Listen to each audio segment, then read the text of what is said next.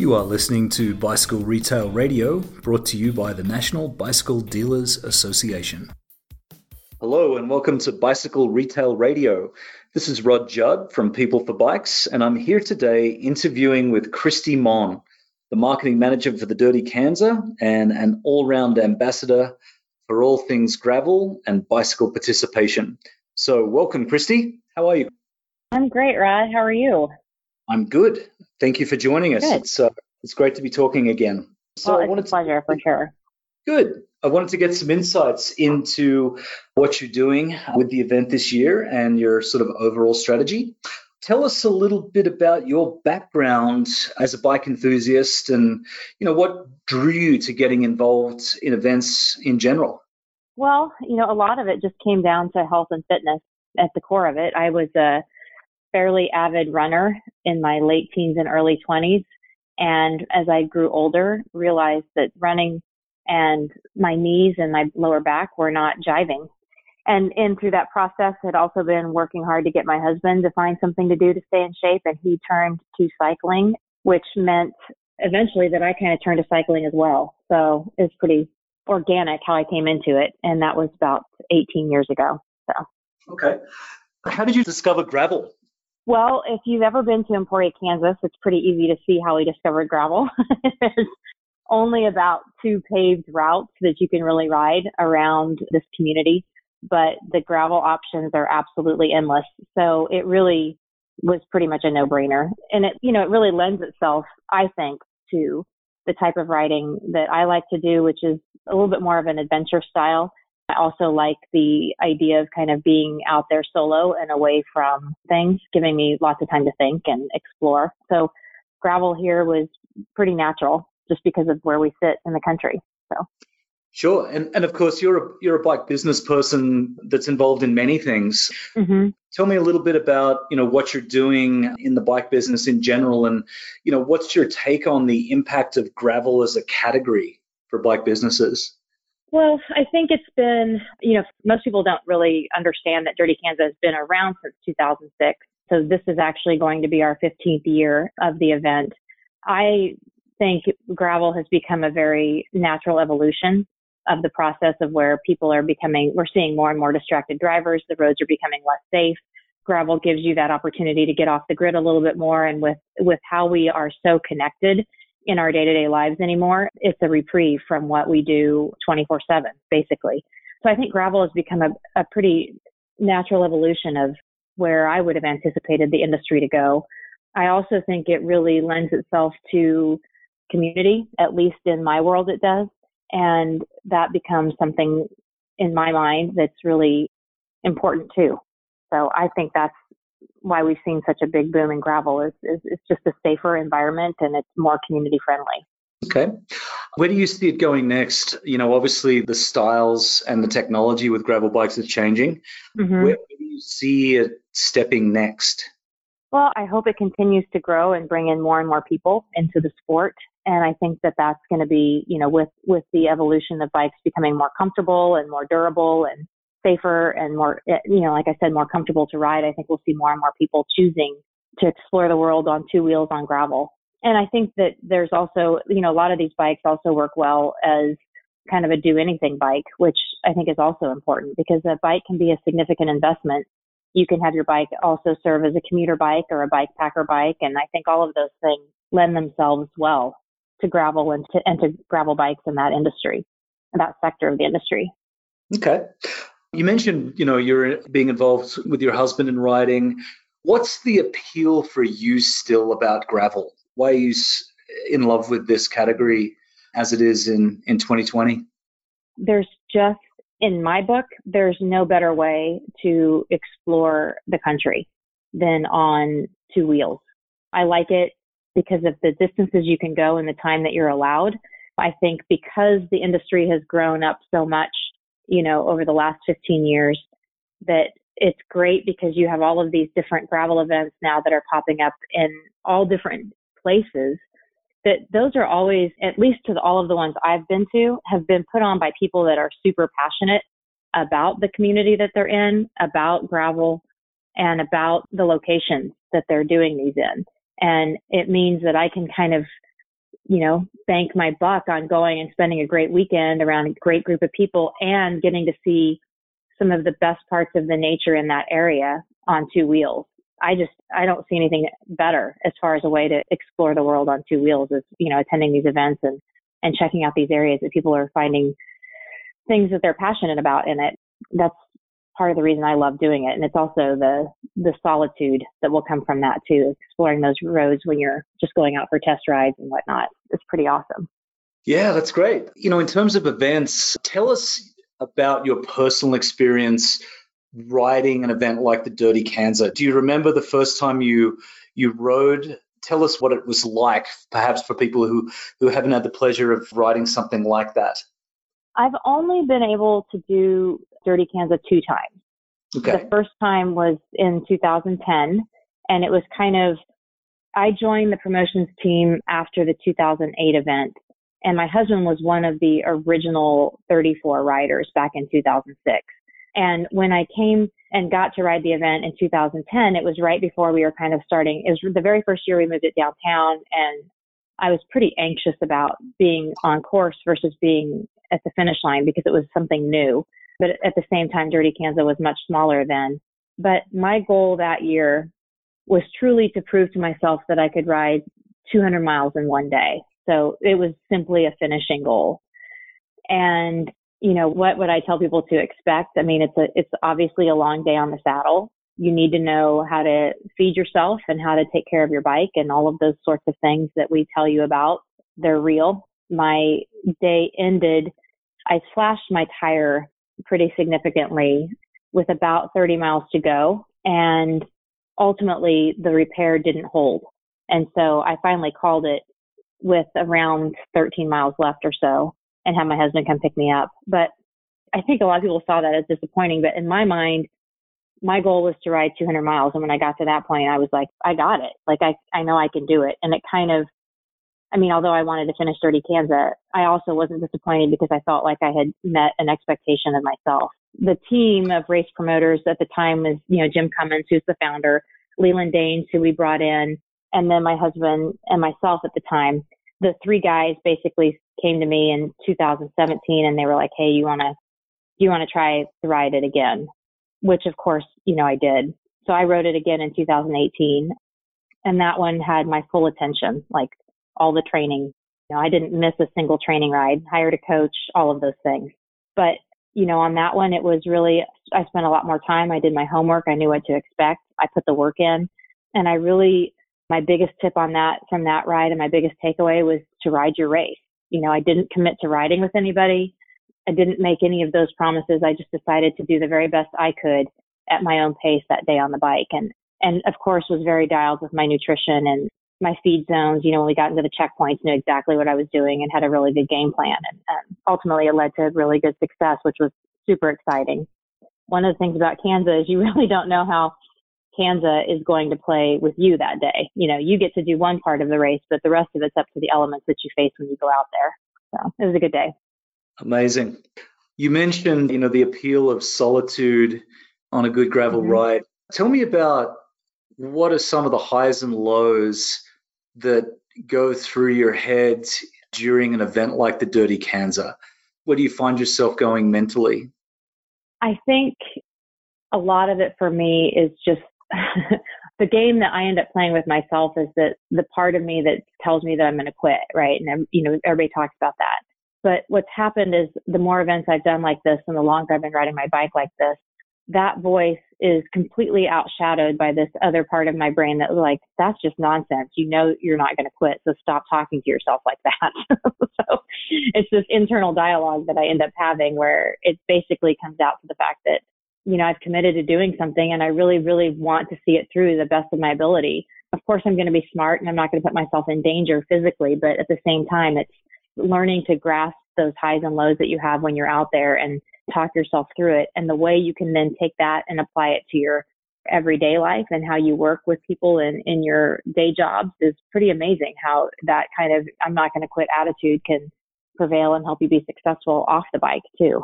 And that's been one of my biggest joys from it. That's great. That's powerful stuff. Okay, so for a brand new participant, you know, when you're out there talking with folks who, you know, well, maybe intimidated, how do you describe your events to a first timer? Well, I think that's an interesting question, Rod, because in my mind, Dirty Kanza really consists of several different distances.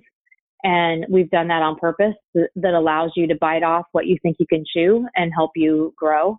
And I think that's what I would refer to people when they, you know, I get people call all the time that says, I'm not quite sure about the 200 and you know, talking them through what, what that would look like and how that would relate and what they're trying to do and helping them make the decision of what distance is maybe the right distance for them where they can be successful but still be challenged.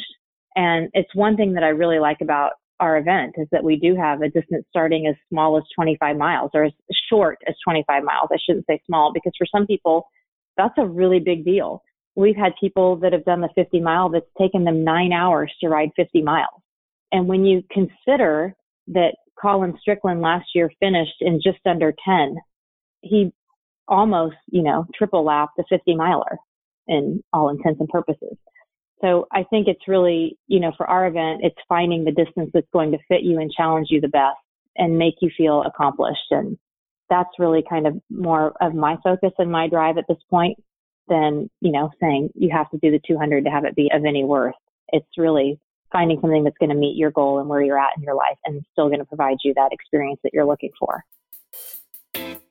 This podcast is supported by Muc-Off, who are a member of the NBDA. The British based brand have come a long way since they produced the very first bottle of bicycle specific cleaner over 25 years ago. What started off as a mission to design a collection of cleaning and maintenance products, purpose built for all things two wheeled, has taken them to the top levels of cycling, with seven Grand Tour victories, 12 Olympic medals, one Paralympic gold, a World Hour record, and the Downhill World Cup title all under their belt. Whether it's their perfectly pink bike cleaner or their ultra efficient hydrodynamic chain lubricant, you can be sure that you're stocking the cutting edge in technology. Check out their range today by getting in touch with your local Muc-Off distributor or emailing info at muc-off.com.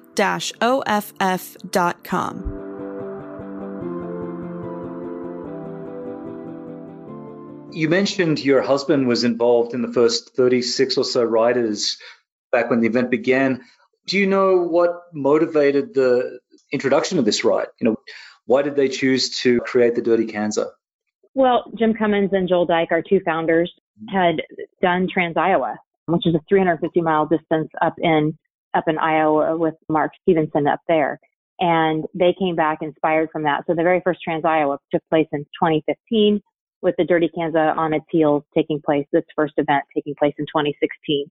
The takeaways they had from that was that 350 seemed a bit unapproachable for, I mean, 200 miles is a long way. You know, the DK now has the XL distance, which is 350, but 200 miles is a long way. But they took away the distance might have been too long for just kind of your weekend warrior types. And they also did, instead of a point to point ride, which was what Trans Iowa was that year, they did a loop so that you had to leave and get back to Emporia. So those were kind of the big two differences between Trans Iowa and Dirty Kanza in that first year. But that's what had inspired the, the event. So you've had some experience now with a number of iterations of the Dirty Kanza. What are some of the things that you've learned from other races, or perhaps that you've learned yourself, that aren't necessarily written down anywhere in terms of how to prepare what's the best way to get the best result out of the event and what's the best way to be satisfied by your experience there? Well, I think the big takeaway that I've learned from all of these events is, you know, watching the finish line, which is where I spend, you know, most of my DKs are spent at the finish line. And I think for me, the biggest takeaway is always that you're, you're so much more capable than what you think you're capable of. You know, our abilities really can go beyond what we think we can do. And it's the DK finish line and many others out there too are just such an emotional experience to see somebody that has made these goals for themselves realize these goals. And it's really cool too because I think sometimes what gets overlooked a little bit is watching those family members. I mean, some of my biggest hugs that I've had at the DK finish line have been, you know, not only with the finisher, but then going over and hugging that family member that's been there for them on their training rides, was there for them in those support towns it really, the concept of bringing that community together and bringing families together and friends together is so prevalent at a race like Dirty Kanza. And that to me is just always a big takeaway. It's just, it just recharges your soul and your batteries to watch one of those finish lines. Great. Let's talk a little bit about Lifetime's involvement in the event. Of course, Lifetime acquired the event uh, a few years ago. What does having a company from the health and wellness space bring to this event? Where do you see the, the great value there? The extra hands on deck, the extra resources have been just, there's just no value to it. It's enormous. We needed it and we appreciate, you know, from the Emporia community and from the Emporia event staff. You know, we, we love the fact that we have a network of people and a team of people that can help pull this event off. It just was to the point where it was really difficult for four people. And even though, I mean, our volunteer crew is just top notch, it's still a lot on four people to pull off on that weekend. So it's really nice to have, you know, last year was our first year with Lifetime in Emporia helping us. And I went home on Thursday evening and took a shower, which was, you know, a first in many years where, you know, the event starts or third, you know, Wednesday evening gets here and it's pretty much a run till, till Sunday after the award ceremony. And it was amazing to be, we were all sitting in the office kind of looking at each other going, you know, well, what should we do? And I think all four of us went home and took a shower before the evening get together that evening, which was, you know, all because we had extra hands on deck helping get everything done. And it was just, it was an incredible feeling to know that, that we had, we'd chosen right and we picked an organization that was there to help and support us. So it was really good feeling. Sure. Talk a little bit more about, you know, what it takes to put on the event. You know, how many volunteers are we talking about and staff? What's the heavy lift there? What goes into it? Treva, our event services manager, would have to get you the number of volunteers, and uh, I don't know. I, I even hate to, I even hate to take a guess. Yeah, I know it's probably 300 or so, something like that, and I might be shy. I don't know and I'm sure she's told me, but it's one of those things where it's for me, if it, it doesn't hit me right in the gut, like it's kind of in one ear, out the other. But we've worked, I think one of the things that I'm super proud of is how we've worked with so many of these community organizations to help them use Dirty Kanza as a fundraiser for themselves or help them generate funds to give, you know, so we're giving back to the community that way. And I think last year's fundraising totals for all of our organizations that we worked with was close to $100,000 from that weekend. And that's, I mean, from a kid from Emporia to be able to impact my community like that is just really humbling. Yeah, and talk a little bit more, please, about you know what this means to the city. You know, obviously, bicycling can have a great impact on local economies. Please share your thoughts and impressions on what it means to Emporia. Well, I mean, last year's study that they conducted after Dirty Kanza weekend alone was a give back of around $5.5 million, I think. So super substantial. And I think that the impact resonates throughout the year. We have people come and ride bikes in Emporia year round, not just Dirty Kanza weekend. So, you know, from that perspective, we don't even know the calculation that the, you know, the little race that could is sometimes what I call Dirty Kanza the little race that could, it's like, what is it actually impacting Emporia with? And I think it's, it's a lot of notoriety and a lot of people that come here to ride year round, which is great. Great. You are clearly motivated by the, a passion for getting more people to ride, which is obviously, you know, very important to, to all aspects of businesses and, you know, in my opinion, to communities in general. Talk a little bit about your motivation for getting women to ride? Why so focused on women? It really came from the fact that when I joined the cycling community here and in the Midwest, there were just there weren't a ton of us out there, and I didn't understand why. And I think it boiled down to a lot of it being, you know, some intimidation and, and not necessarily the support networks that women were looking for in there. And I just really felt like, and coming from a running background too, when I'd seen you know, 51% female participation in events. And on the running side, I didn't understand why it wasn't there on the riding side because the cycling in my book was easier, more fun, more community driven and something way easier to share with a friend or a husband or a significant other or whatever. It just didn't make sense. And I think it just became a passion for me that I wanted to get more women out there from the competition side and from the camaraderie side and from the fact that I didn't want women missing out on what gravel was about. And I wanted that shared experience with them. Excellent. Maybe a little bit selfish when I say it like that. Yeah, thinking about it from that perspective, like, you know, let's let's do this. There's nothing wrong with that if it's if it's for the greater good, right? Talk a yes. little bit about some of your the interactions you've had with women in, during your cycling career. You know, can you speak to a specific example where you really felt like you changed somebody's life through cycling? That seems pretty presumptuous. I can talk about, like, I mean, I suppose I probably have changed some women's life in that perspective. I think more of what I think about is, and, you know, I've used Anne's name a couple times this year, but Anne Gentle, who is a writer from Nebraska, she's been to a couple DK camps. She inspires me greatly. She was on the docket to ride the DK 200 last year and at camp after just watching her ride and get through some stuff. I had a conversation with her where i you know i said i think the 200 is you're biting off more than you can chew and i really want to see you finish. And i knew she had done some other distance events that she hadn't completed and worked with her to to do the 100 instead of the 200 and that moment of her finishing that 100 mile distance was just it was amazing. You know, I try to think of other women that like Wendy Shearer, she's in, she and her husband Jason do ordinary epics now, which are bike races and community events down in Mississippi. And I think that that's probably somebody that I've inspired, but you know, it's, it's hard to say. That's just, it's not necessarily why I do it. So I, I guess I don't really look for that, if that makes sense. It does. I understand. You're involved with a group, Women Ride the World. Mm-hmm. Would you talk a little about that group's mission, particularly the social aspects of your work there. Tell us a little bit about it. Women Ride the World was born out of 200 Women, 200 Miles. And that campaign was launched in 2016 to try to get 20% women participation at our 200 mile distance event. As that event grew and we moved through things with that, I understood that we weren't, what I was really trying to accomplish was to get more women at the start line.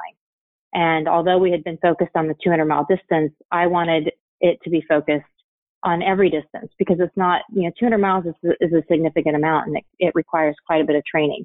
So I was really looking forward to try to get women on the bike at the start line of the 25, of the 50, of the 100, of the 200, and trying to make a space where they felt welcome to come and ride any distance at the DK. And as we were trying to kind of, my girlfriends and I here were trying to kind of come up with how that looked, we each started committing to how many miles we were going to ride that year and help hold each other accountable. And what came out of it was that when we added up our miles, we figured out we were going to collectively ride around the world. And that's where kind of the Women Ride the World came from. And the incentive there and the, the motivation there is to just simply get more women on bikes, give them a space to find support some of the initiatives that we're going to be launching out of this will be including some toolkits for ambassadors, toolkits for events, toolkits for bike shops, really trying to make sure we're giving women the community support that they need to decide to, to try riding gravel. As a retailer, I filled out my very first America's Best Bike Shop application over five years ago. And to be honest, the first time I was a little anxious. I felt the result of the process would either be the seal of approval or the seal of disapproval for my bike stores. It was shortly after they handed out the awards that I realized this is an excellent opportunity to work with staff on our messaging and customer experiences in our stores. ABBS kind of became the coach we use to find holes in our sales process or staff training. Where else are you going to get critical feedback like that? Go to NBDA.com for more details and to sign up for America's Best Bike Shop program.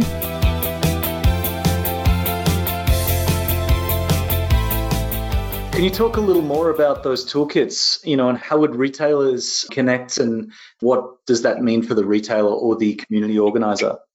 Sure. And those are all things that are in the works, but the goal there is that, you know, we hear a lot of times that bike shops can be intimidating. So we want to try to partner with bike shops and find bike shops that want to be doing things that will make a woman purchaser feel more comfortable, feel welcome, do some specific clinics and rides focused on them and just really kind of giving them the space to grow into cycling where they're not intimidated. Very good. What does success look like for you in terms of women's participation in the United States? You mentioned, you know, attending running events where the proportions were much more balanced of men to women. Where do you think we need to take it and how do we get there? Well, you know, I think continuing the one big thing I think I always hear is like we just have to invite women to participate, you know, ask them. So I think obviously that's key is to events and bike shops and organizations and events to just continuing to ask women to participate. You know, what does success look like? Obviously, you know, 50% female, 50% male is probably what true success looks like. Realistically, you know, what I hope for at the Dirty Kanza start lines is we're shooting at a collective like 35% across all of our distances. We see interesting numbers in our 25 mile distance. It's actually over 50%. It's like 55, 57% female participation.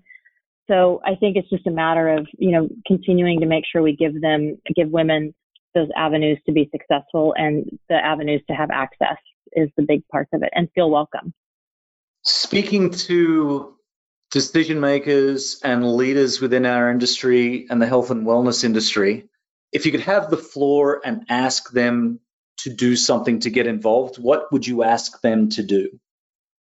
I think anything that I would ask anyone to do would have to make sense for where they are and what they're doing. It has to be something that that is I hate the word authentic, but you know, authentic or organic in what they're doing it has to make sense. It can't be forced. It has to feel, you know, natural. And I think, you know, continually looking in your own communities for women leaders and empowering them is important. You know, we did that with Big Sugar when we launched Big Sugar down in Bentonville, Arkansas, bringing on Gabby Adams as one of our event directors. It was a matter of empowering and, and the, the concept of, you know, if she can see it, she can be it. Just making sure women have that space and have the opportunity to be leaders is super important. Yes, I'm glad you brought up Big Sugar. Do you see a younger rider attending that event? Or I guess the back of that question is how do we reach younger riders and younger women in particular? Well, I think it all comes down to the same things that we've been saying. You know, obviously Gabby's although we share a birthday, we're many years apart. you know, bringing up young leaders and young writers, it's, it's just the same thing. Giving them the space, giving them the, the floor, giving them the power to be leaders as we move things forward is super important. What do you think the barriers are specifically to women riding in the United States right now? You know, cycling isn't a cheap sport.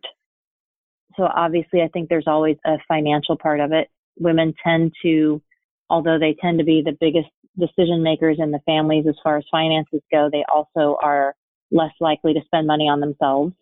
You know, so there's some training there of like, you know, you're worth it and your health is worth it.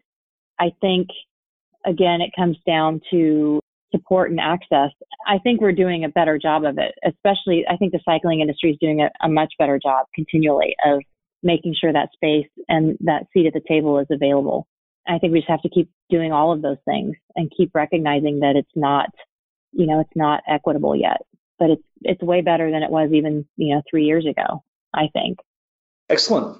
So for the next five years, say, what are your personal goals for expanding, particularly Women Ride the World? What's next? You mentioned that the kits would be available. What are your grand ambitions? Well, you know, personally, like I just want to continue to empower the next round of leaders you know, I'm not old, but I also, I think, you know, what you said about getting younger people on bikes and what I think that's important.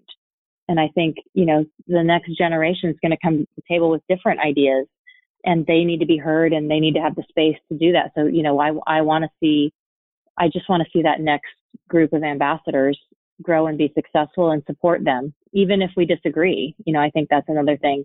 Some feedback I'd gotten was the comment about competition versus camaraderie. And you know, I think I do. I'm one of those people that believe you can have both. So I, I think that I want to see women ride the world grow more leaders as we move forward. I'm also I'm a big believer. I mean, obviously I've been championed as someone about women on bikes, but what really what it boils down to is the community piece for me. And I really want to see I want to see local bike shops. I want to see local bike dealers understand how important their role is in their community and hopefully give them some ways to be successful if they're falling short. Because I think you know, obviously the online stuff is out there, but you can't build a community online. It just doesn't work. Like, I mean, one where you're going out and, you know, going for a ride together and then having beers afterwards or having coffee or having pizza or whatever it is. And I want to see, I want to make sure those local bike shops are finding success moving forward. You're obviously a marketing expert yourself. What are some of the inspirations that you get from perhaps other industries or things that you see day to day that can help us with community building in the bike space? Hmm. I'm a realtor also, and I think a lot of it comes, you know, comes from that. I think, you know, I'm so I'm so entrenched between those two communities, and the other one would potentially be music, and just looking at how you know music can bring people together obviously houses are definitely community related. I think they all just kind of make sense to me is, is looking at those things for some inspiration. And I definitely am cross referencing things all the time. Just in general, if I see something, how could I use that to make Dirty Kanza better or, you know, Big Sugar better or whatever it is? I just kind of glean stuff from things around me. Very good. All right, before I throw to you for some final comments, do you have any new events planned? Do you have anything new programs that we can look forward to in the coming year or two? New events for me personally or, or professionally? Perhaps new iterations of a new Big Sugar or a new Dirty Kanza or perhaps. Well, you know, we. I think we're always looking at potential ideas for growth opportunities. It'd be silly to not continuously be kind of keeping our eyes open and our fingers on the pulse for things and needs and holes, so to speak, that where we could fill a gap. So those things are always in play. You know, personally, I think I'm hoping to get to some events I haven't been to just to check those out. I haven't been to Rooted, Vermont, which I'm going out to this year, and I'm really looking forward to that. I'm participating in LeadBoat, so I'm looking forward to that challenge and just trying to figure out other ways to continue challenging myself on the bike too is important. It provides me inspiration coming back home for sure. Excellent. Is there anything else you'd like to add, Kristi? Anything that we haven't addressed that you'd like to speak to? You know, I think I know, like I said earlier, that that I definitely have been identified as as a leader in this getting more women on bikes, and I'm I'm stoked about that. But it's not just limited to women. I want to see people get out on bikes and and try gravel and try dirt and try you know even mountain biking. I think that there's a lot to be learned out there, and I think it's a super great place to find and build new relationships and find something out new about yourself. And so, you know, as much as I'm stoked on getting more women on bikes, I challenge those women to get other people in their families on bikes too. I think it's a really great avenue to explore and learn something new. Excellent. Well, thank you, Kristi. Kristi Mohn, you're an amazing ambassador for what we're doing. I thank you for your time today and good luck with the events this year. Thank you. Hope to see you at some of them. Absolutely. Awesome. Bye now. Okay, thanks. Bye. This has been Bicycle Retail Radio by the National Bicycle Dealers Association. For more information on membership and member benefits, join us at nbda.com.